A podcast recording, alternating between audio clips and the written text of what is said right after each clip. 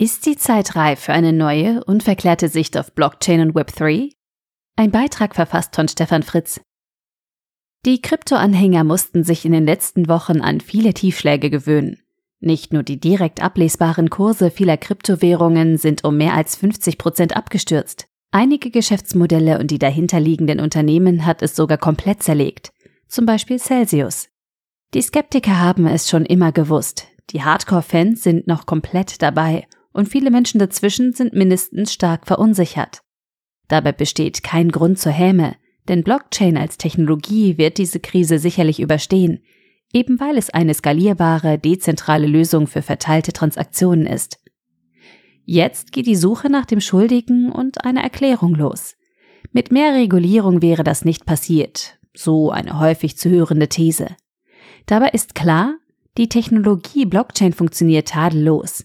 Wir wollen hier nicht über Hacks und andere im Gesamtbezug als unwesentlich einzustufende Vorfälle reden, da sie tatsächlich für die Gesamtaussage irrelevant sind.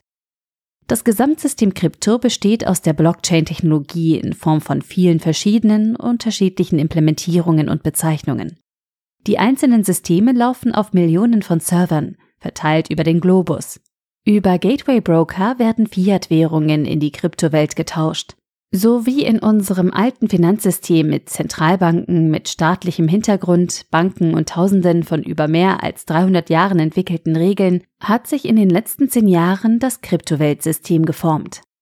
Vertrauen können wir gegenüber Menschen aufbauen. An ein System wie die Kryptowelt oder das Fiat-Finanzsystem können wir uns gewöhnen.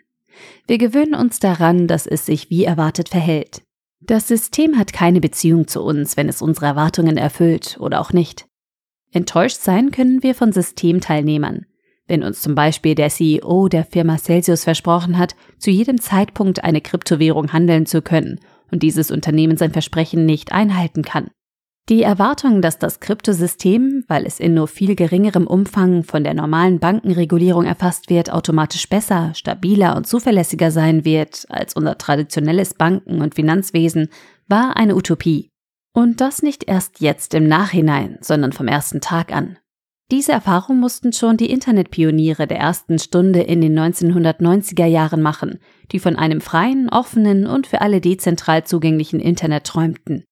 Bekommen haben wir nach einem ersten Boom und einer massiven Krise Anfang der 2000er Jahre ein Oligopol verwaltetes zentrales Internet, in dem der Stärkere und Größere meistens gewinnt.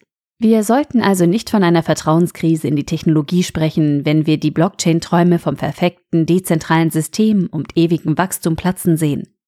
Denn es gibt kein Vertrauen in einen Algorithmus, sondern nur in Handlungen von Menschen. In diesen Zeiten lohnt es sich noch einmal bei Beckert nachzulesen und sich erinnern zu lassen. Wert ist ein soziologischer Ansatz, der durch Transaktionen zwischen zwei Marktteilnehmern und dem beidseitigen Vertrauen in das System Werte erzeugt und vernichtet. Es gibt überhaupt nichts auf diesem Planeten, das einen Wert hat, den wir Menschen nicht rein über Kommunikation untereinander bestimmen. Es gibt auch keinen echten Wertespeicher über Jahrhunderte, die einen realen Wert an sich haben. Die Frage für Kryptosysteme in den nächsten Monaten ist also, kann durch eine Anpassung der Systemregeln wieder ein höheres Vertrauensniveau erzielt werden als aktuell, oder ist das Vertrauen über viele Jahre zerstört? Das Vertrauen vieler deutscher Privatanleger an das System Aktien wurde nach dem Dotcom-Crash erst fast 20 Jahre später wieder so weit hergestellt, dass wieder in Aktien investiert wird.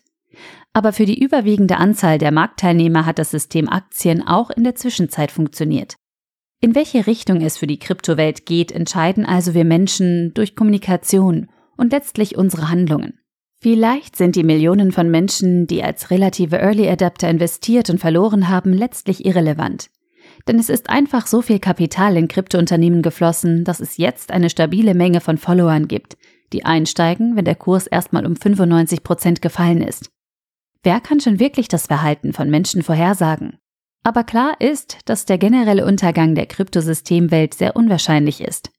Wahrscheinlicher ist, dass auf dem Schutt der zerstörten ersten Welle eine neue Systemlandschaft entsteht. Mit ein wenig mehr Regulierung, weil die Menschen, die Geld verloren haben, jetzt doch nach dem Staat rufen. Eigentlich ist alles so einfach erklärbar. Aber wir leben in Meinungsblasen, haben unsere Peers und sind die Mechanismen als rational begabte Wesen soweit klar. Und doch bin ich wieder einmal von meiner Naivität überrascht worden und davon, wie unterschiedlich wir alle die Welt um uns herum wahrnehmen. Eine eigentlich kleine Gruppe von Menschen auf diesem Planeten, VC und PE-Fondsmanager und die dazugehörigen Investoren.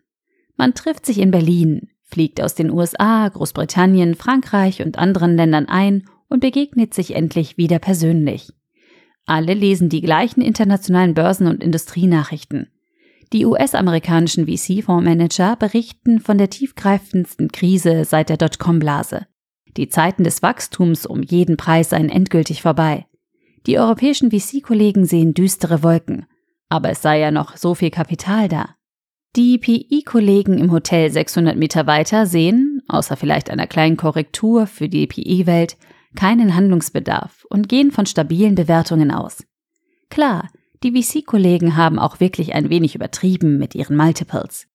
Natürlich ist diese Pauschalisierung grob vereinfacht. Es hat mich umgehauen, in wie unterschiedlicher Form Menschen, die in sich berührenden Industrien arbeiten, diese Welt sehen. Und welcher Konsens sich daraus in Diskussionen für einzelne Gruppen ergibt. Aber eines ist klar, die Menschen haben sich getroffen, um ein Ziel zu erreichen.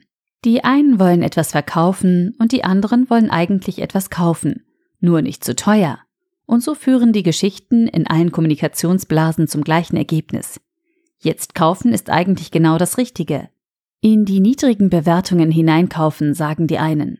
Die anderen verneinen, dass es überhaupt weiter heruntergehen kann mit den Bewertungen. Das Ergebnis machen wir dann in der Einzelabstimmung. Deal by Deal. Egal ob eine große Transaktion für mehrere Millionen in einem privaten Markt wie der VC oder PI-Welt oder an einer Kryptobörse. Einer kauft, der andere verkauft. Beide Kontrahenten haben Erwartungen und versprechen sich einen persönlichen Vorteil. Sie vertrauen dem System. Wird es also nach einem reinigenden Gewitter im Kryptouniversum doch irgendwie weitergehen? Ich weiß es nicht. Ich weiß nur, dass wir Menschen naive Optimisten sind und sein müssen, damit wir es gemeinsam auf diesem Planeten aushalten. Bis dahin bleibt die Hoffnung auf das Funktionieren eines anderen Systems, unsere Intelligenz, als unsere Fähigkeit, auf eine unbekannte Situation angemessen zu reagieren. Der Artikel wurde gesprochen von Priya, Vorleserin bei Narando.